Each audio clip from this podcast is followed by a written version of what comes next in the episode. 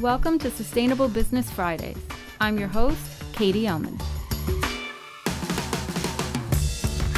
Sustainable Business Fridays is the first podcast of its kind, bringing together students in Bard College's MBA in Sustainability program with leaders in business, sustainability, finance, not for profits, social entrepreneurship, and more.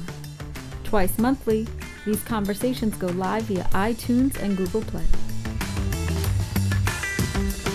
This week, I'm joined by second year Bard MBA student Amy Campbell Bogey, and we're speaking with Wendy Gordon, co founder and CEO of Pips Rewards. I would like to start with Amy actually.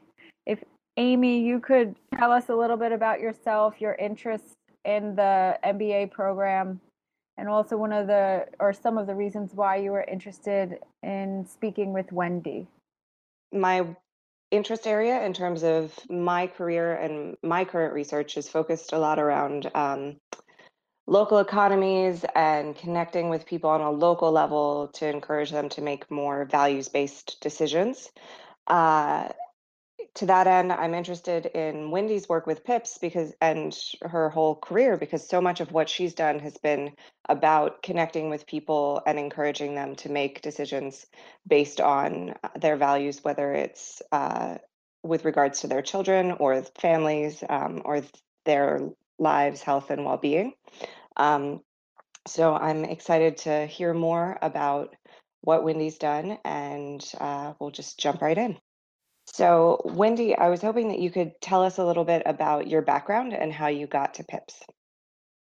Okay. Um, yeah. Well, so I'm uh, 59, and I uh, so I and I have been in the nonprofit environmental uh, space for most of my um, adult life. Um, most recently, though, I I did start this social enterprise, a certified B Corp, uh, which is the Positive Impact Points PIPS Rewards uh, program that you speak about. Um, but getting to that point, um, I was I, I, was drawn to environmental nonprofit as a, a college kid um, and got my master's in environmental health. My first job was at the Natural Resources Defense Council.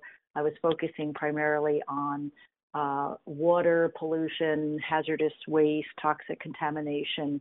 Um, and actually, if you may recall, the 80s uh, was the uh, the 70s and 80s when I was in college in the 70s was the time of Lois Gibbs and Love Canal and Erin Brockovich and um, so it was the that that the the exposure to chemicals uh, that we faced in our communities was becoming uh, apparent and um, uh, very very scary. Um, so that was i cut my teeth on on those projects and uh, so community engagement in um, response to these hazards in our water in our air coming into our houses um, it that it it just it moved me and that inspired me. Um, i had two children two boys in the late 80s um, and on my return from my second maternity leave, so this was 88, um, uh, the late summer of 88,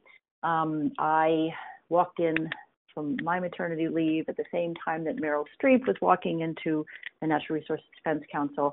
She had just done a movie. Uh, she was filming in Australia, and it was the summer when the, the ozone hole was discovered over um, Australia. So she kind of got religion. She came to NRDC um, offering her help. Um, and so we got together and started working on something called Mothers and Others for a, a Livable Planet. And it was a community organizing, a parent organizing um, a, a project at the time at NRDC.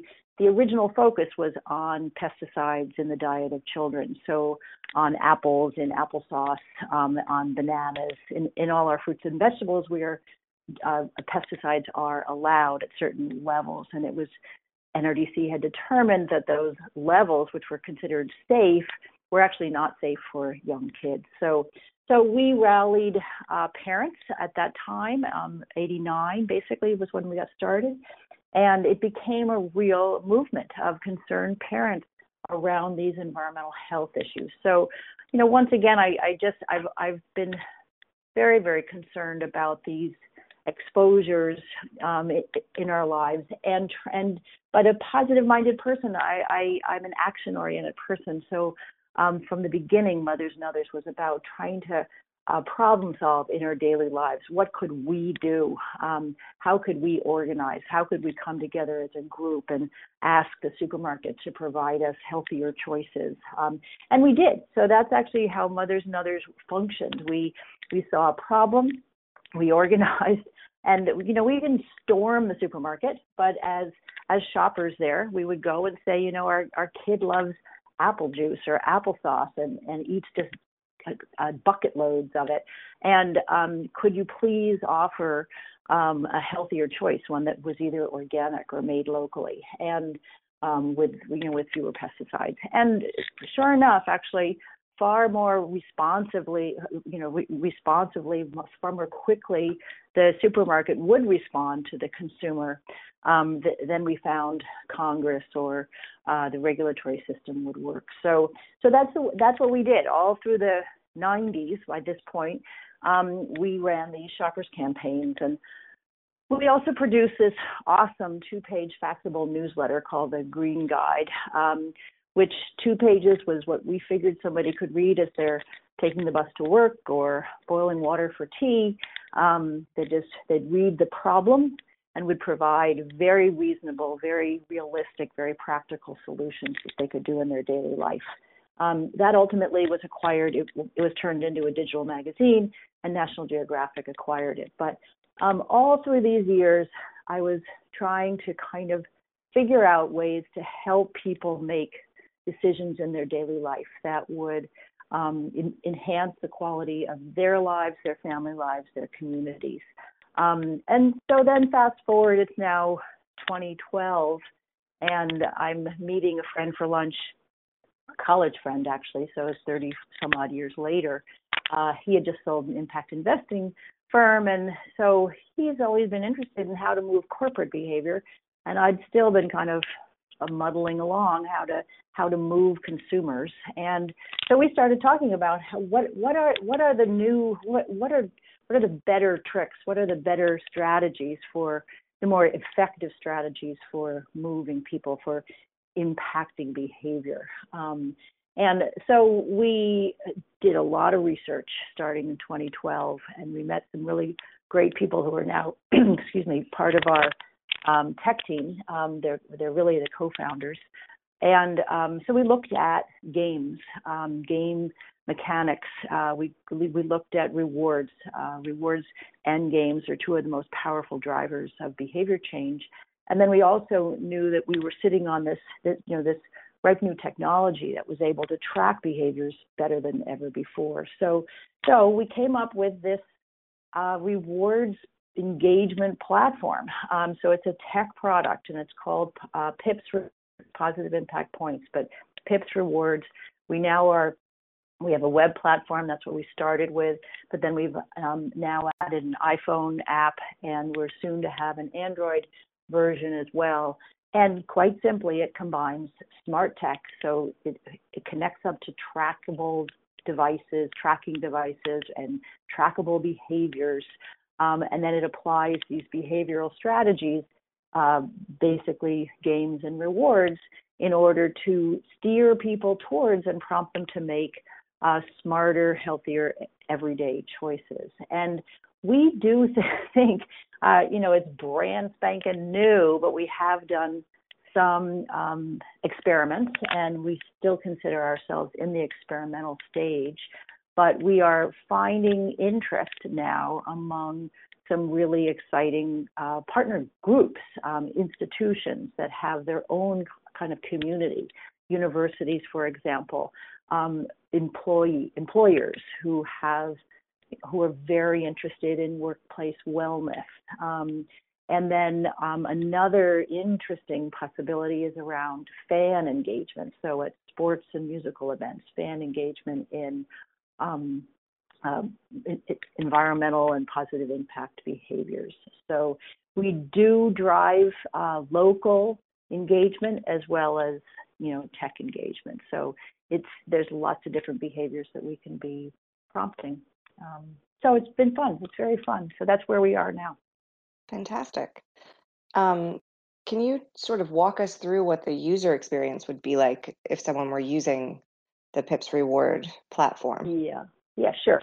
So there's two kinds of ways that you can enter, or, or two, uh, yes. So there's a user experience that exists for everybody, um, and I'll give you an example of that. Uh, so we, it's it's a free app. It's Pips Rewards um, in the App Store, the Apple App Store, um, and so you you register it, opens up, and the first thing you see is that there are these check-in rewards. Um, so you because you see a map of your of right where you are, um, and it's the map is loaded up with all these pips, these little points, um, and a, and a pip actually there's multiple definitions of a pip which have a lot of uh, relevance to to this. And so one actually it's the radar blip on a on a map. Um, is is in fact called a pip. So so there, there, there are all these pips on your on your map in your local area, and each one represents a check-in location. Um, and we're so it's a little like Foursquare in this particular functionality.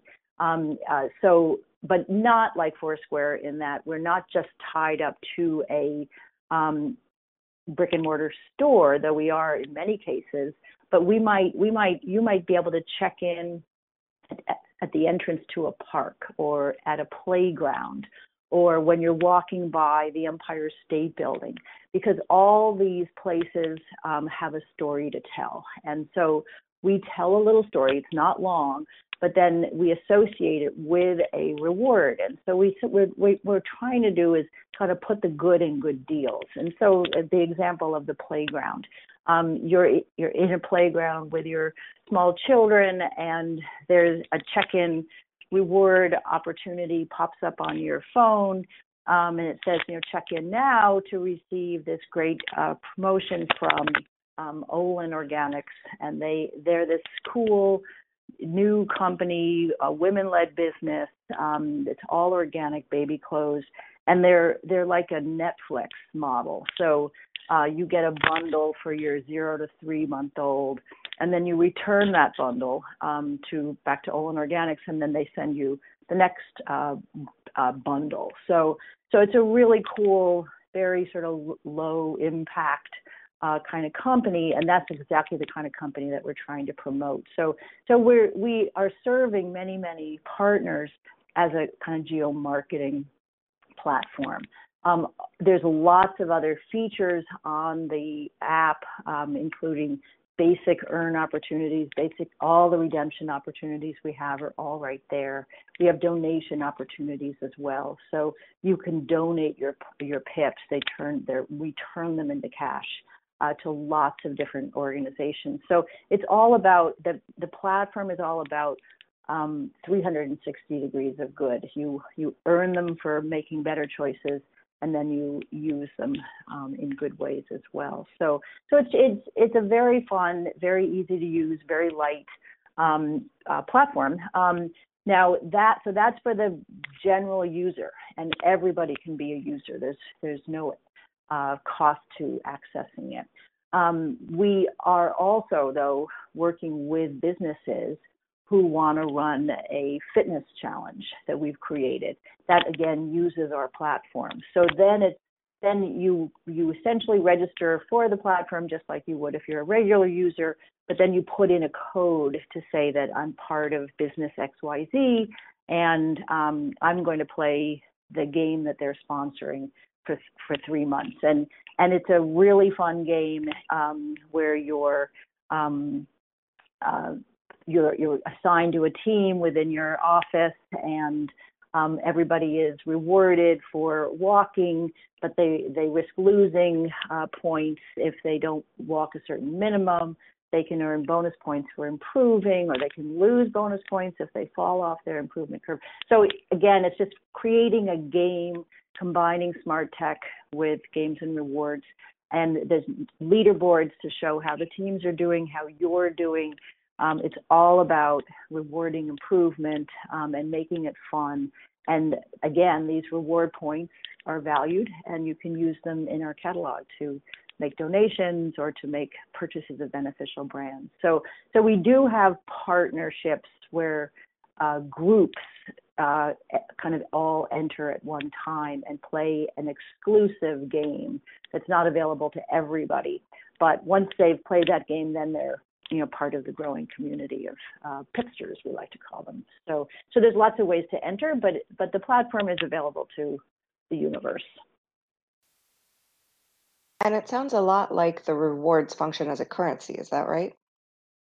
Yeah, the reward. Yeah, the the rewards are the currency. Yes, but I what we are finding is that engaging in positive behavior, um, be, positive behaviors, and we're not the first ones to figure this out. There's, there's good research on this that that there is an intrinsic uh, reward uh, to these uh, behaviors. Um, and so, what we're finding, even with the case of the students that we hope to be working with, um, there's evidence to suggest that um, engaging in sustainability behaviors on and around campus or in your daily life um, makes you feel more purposeful, makes you feel more valued, makes you feel more part of the, a, a community.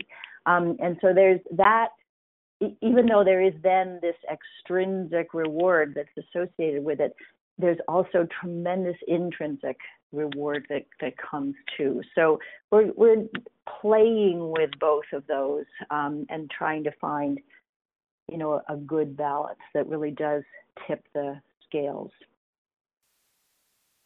And you mentioned driving sustainability oriented behaviors there. What sort of sustainability impact is the PIPS Rewards program hoping to have?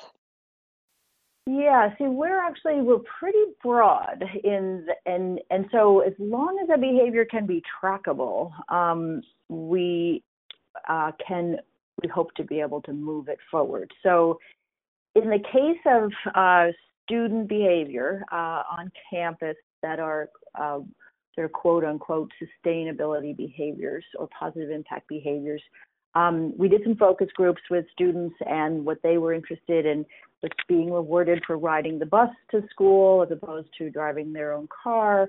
Um, they wanted to um, be rewarded for volunteering, for um, helping. Uh, the, this particular group of students had had an opportunity to uh, be certified to do energy audits and water audits in um, homes, uh, low income housing, um, and then they would actually uh, provide advice on how to uh, uh, reduce your water footprint and your energy footprint at home. So, so that that was a volunteer program that the school organized, and they thought that would be something that they would like to earn points for, be credited for, essentially. So, so there, it runs the gamut and we they, we they also felt that there were certain shopping choices that they made or going to a fitness class that they felt could be um, rewardable. So it, it's a fairly broad set of um, opportunities that we feel, as long as they can be tracked,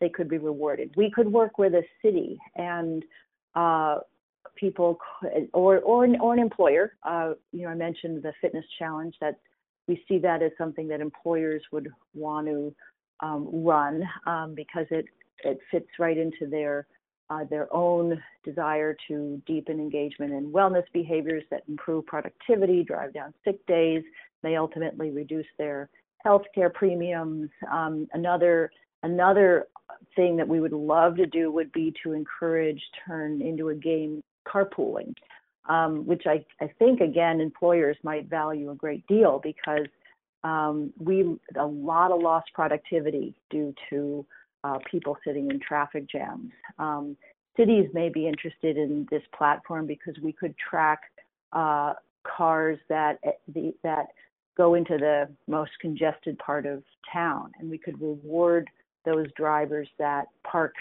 outside the congested part of town or use the city bikes or the you know a B-cycle bike sharing programs.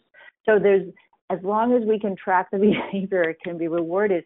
So it's kind of fun um, looking at the different sort of behaviors that different institutions, different groups say this is going to help us improve the quality of life um, here, or this is going to help us drive down costs there, or um, this is going to help students be- become better aware of what sort of behaviors really do improve um, the environment, improve health. So it's it's we are we are broad. We think of the environment, we look at mind and body, and we look at community behaviors.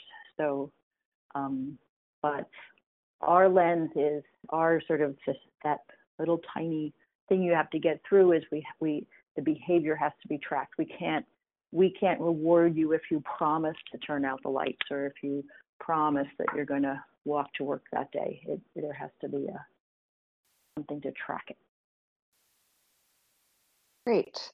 And shifting gears a little bit here, I know that a lot of my fellow students are very interested in the promise of this sort of technology and the fact that we basically all walk around with computers in our pockets all the time now. Uh, I'm wondering if you would be willing to share some of the challenges of starting up a platform like this. Uh, yeah, no, I'm yes. For for one, this I, I suppose you might say this is a more complex platform than a lot of apps that are um, on the drawing board or being developed. Uh, but we we did that deliberately, um, partly, and it's partly because of my experience over 30 years in trying to educate and engage consumers in making choices by primarily through sharing information with them and information alone is just not enough so um, it, it's it, we I did happen upon two incredible tech people. I'm I'm not a tech person though. I was a publisher of a um, digital magazine, so I'm familiar with content um, online and developing web magazines and so forth. So so I, I knew my way around the front end, as they call it, but um, I don't do coding and things like that. So so you do want to find kindred spirits um, that understand your the mission, the vision, the lar- the larger goal. And you know, th- this was a social enterprise from the beginning. There was absolutely no question about that.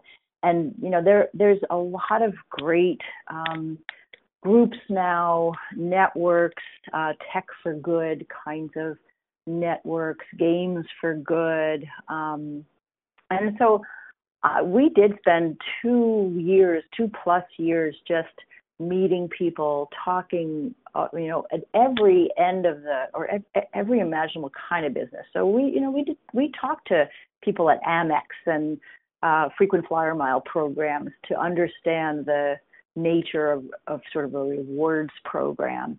Um, we went to these games for good conferences and and so I, I think learning, just putting yourself in a high learning curve kind of situation is is the key. Um, it's it's not easy to start a business, and I in some ways, even though you know I'm I'm a rare thing being a 59 year old white woman in the tech world um, with a startup, but um, on the other hand, there's a certain wisdom and we and a little bit of resources that come be, as a as an older person. So I had a little bit more of a sense of I'm going to take my time and do this right. So so a younger person may feel a little more urgency, um, and I would probably advise you know take it slow and do and really do your homework, do your research beforehand, um, and just talk, talk and listen as much as you possibly can. Um, it's fun. It's totally fun, and I would encourage anybody who's interested in developing a platform for good to go for it.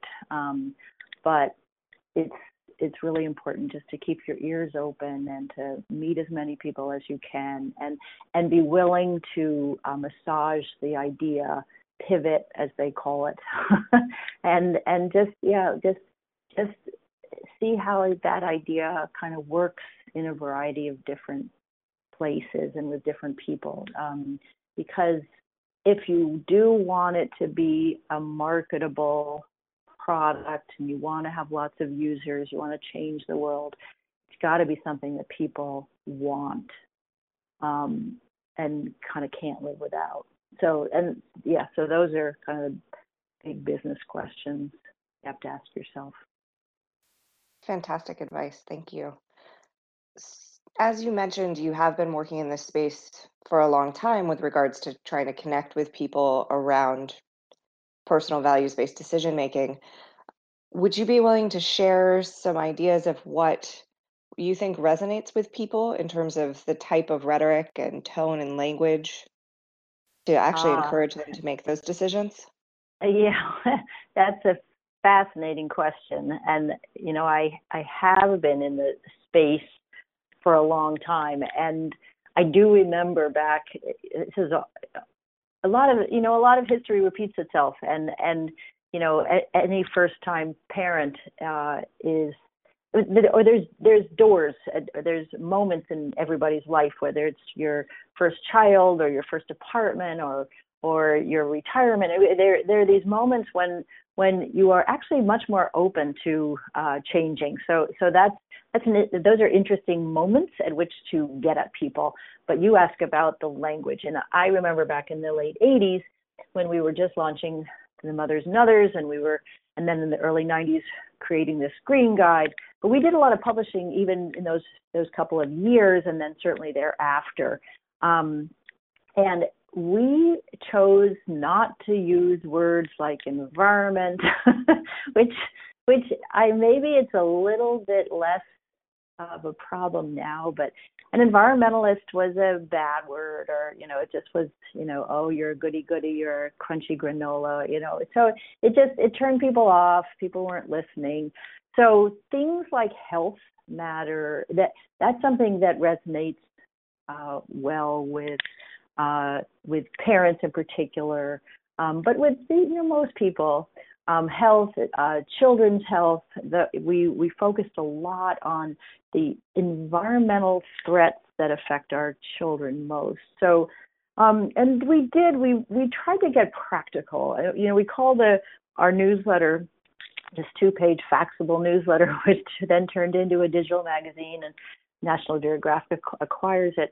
We focused on practical stuff, and we focused on um, budget minded stuff. Even though these were, we were talking about the biggest, most difficult challenges, climate change, etc.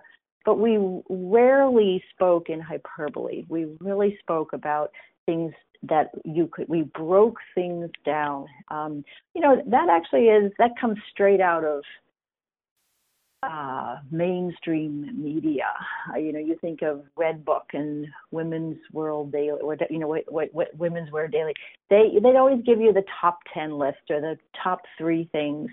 We we would break things down into what the what you can do. Um, so people do they they want to know they want to know that there's a problem but they're more inclined and this was just my my experience they were much more inclined if you didn't numb them with fear, uh, but you gave them practical tips that they really could implement on their budget, in their busy lives, etc. So virtually everything we did was about reducing the what do you call it? So making things friction free, making things seamless, and certainly now in a tech age, um, that was that was foremost on our mind was to what's going to we want to get them to that click. We want to get them to press that button and to press the next button and to make it fun. So so these kind of social things um, that's all about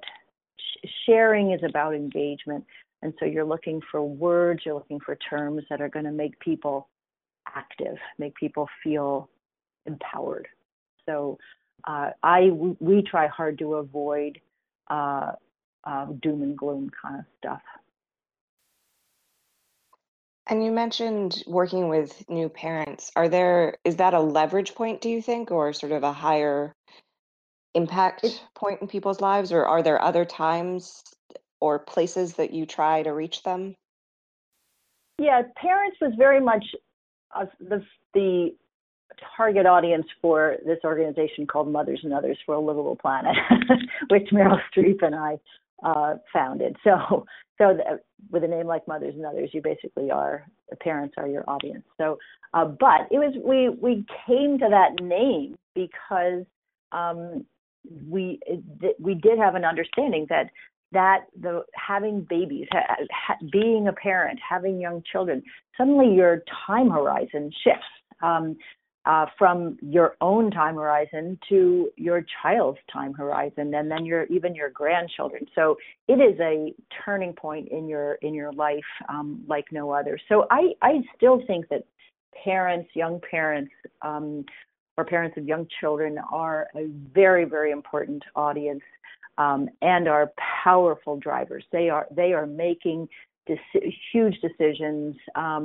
On a daily basis um, around product choices, neighborhoods, you know, how, how they live, the quality of the environment that they want um, to uh, present to their kids. Um, so they're they're an awesome audience for change.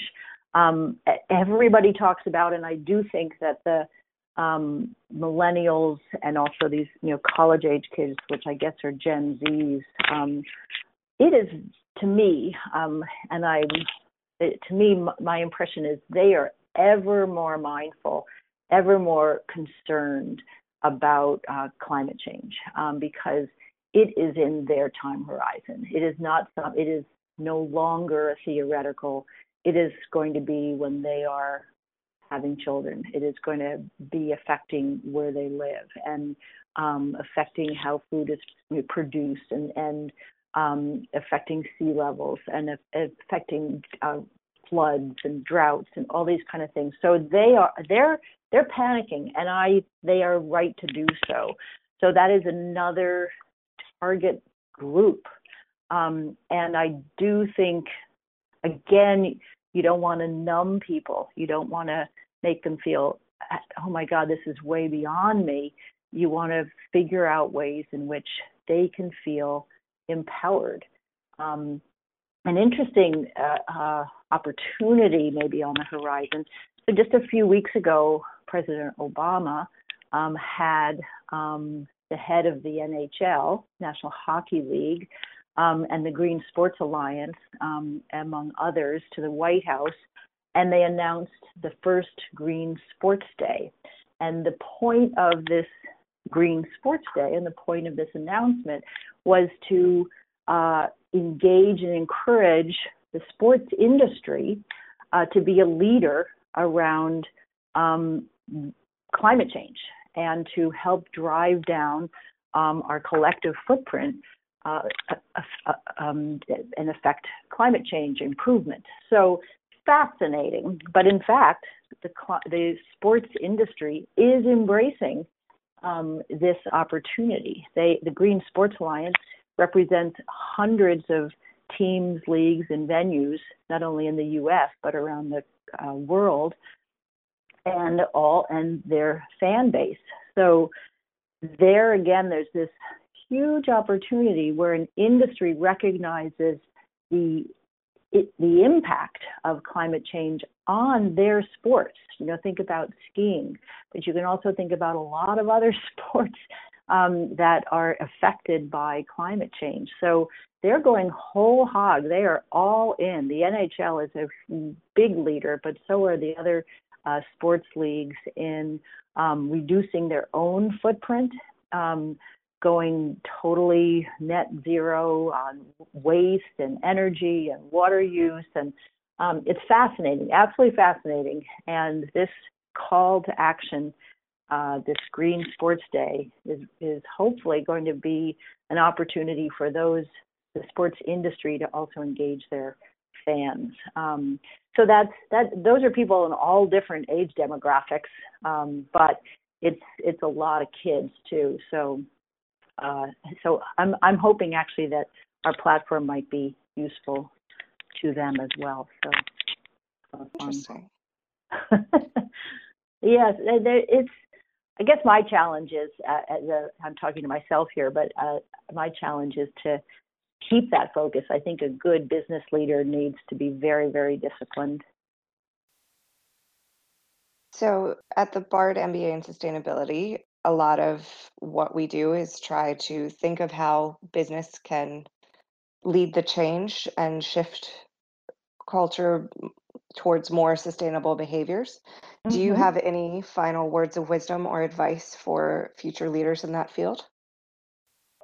Oh, well, it may be now more than ever, right? Uh, we just had this election, uh, and I don't mean to get political on us, but I have been thinking hard on the fact that we need business more than ever to step up and say we're not going backwards. We whether they unwind and unravel all the uh, improvements that Obama made, the industry it, it, industry must lead, and they can lead, and they often are the leaders. They're the ones that are out front making the changes.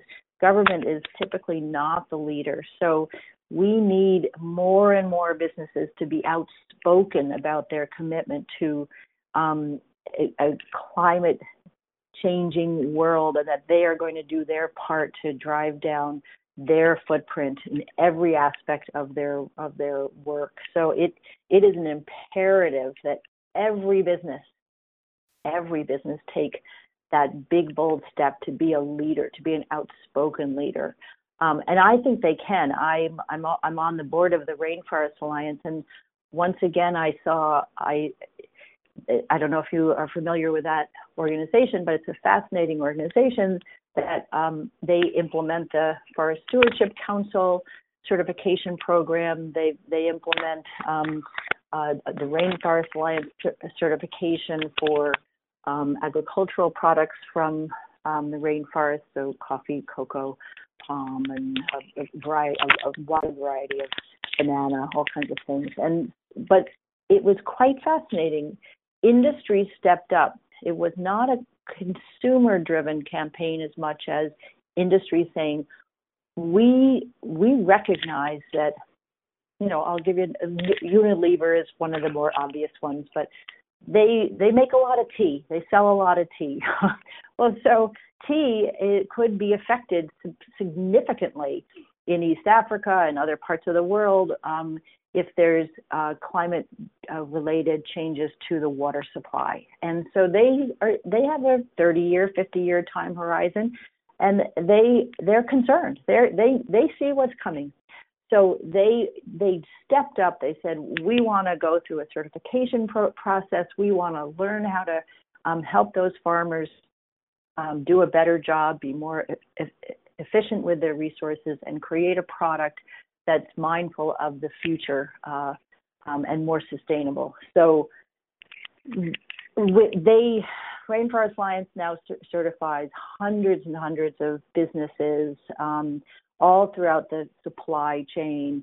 Um, they have certified millions of hectares of, of uh, managed uh, cropland and forests, and it's it's amazing uh, what has gone on, all led by responsible businesses. So um, now is the time.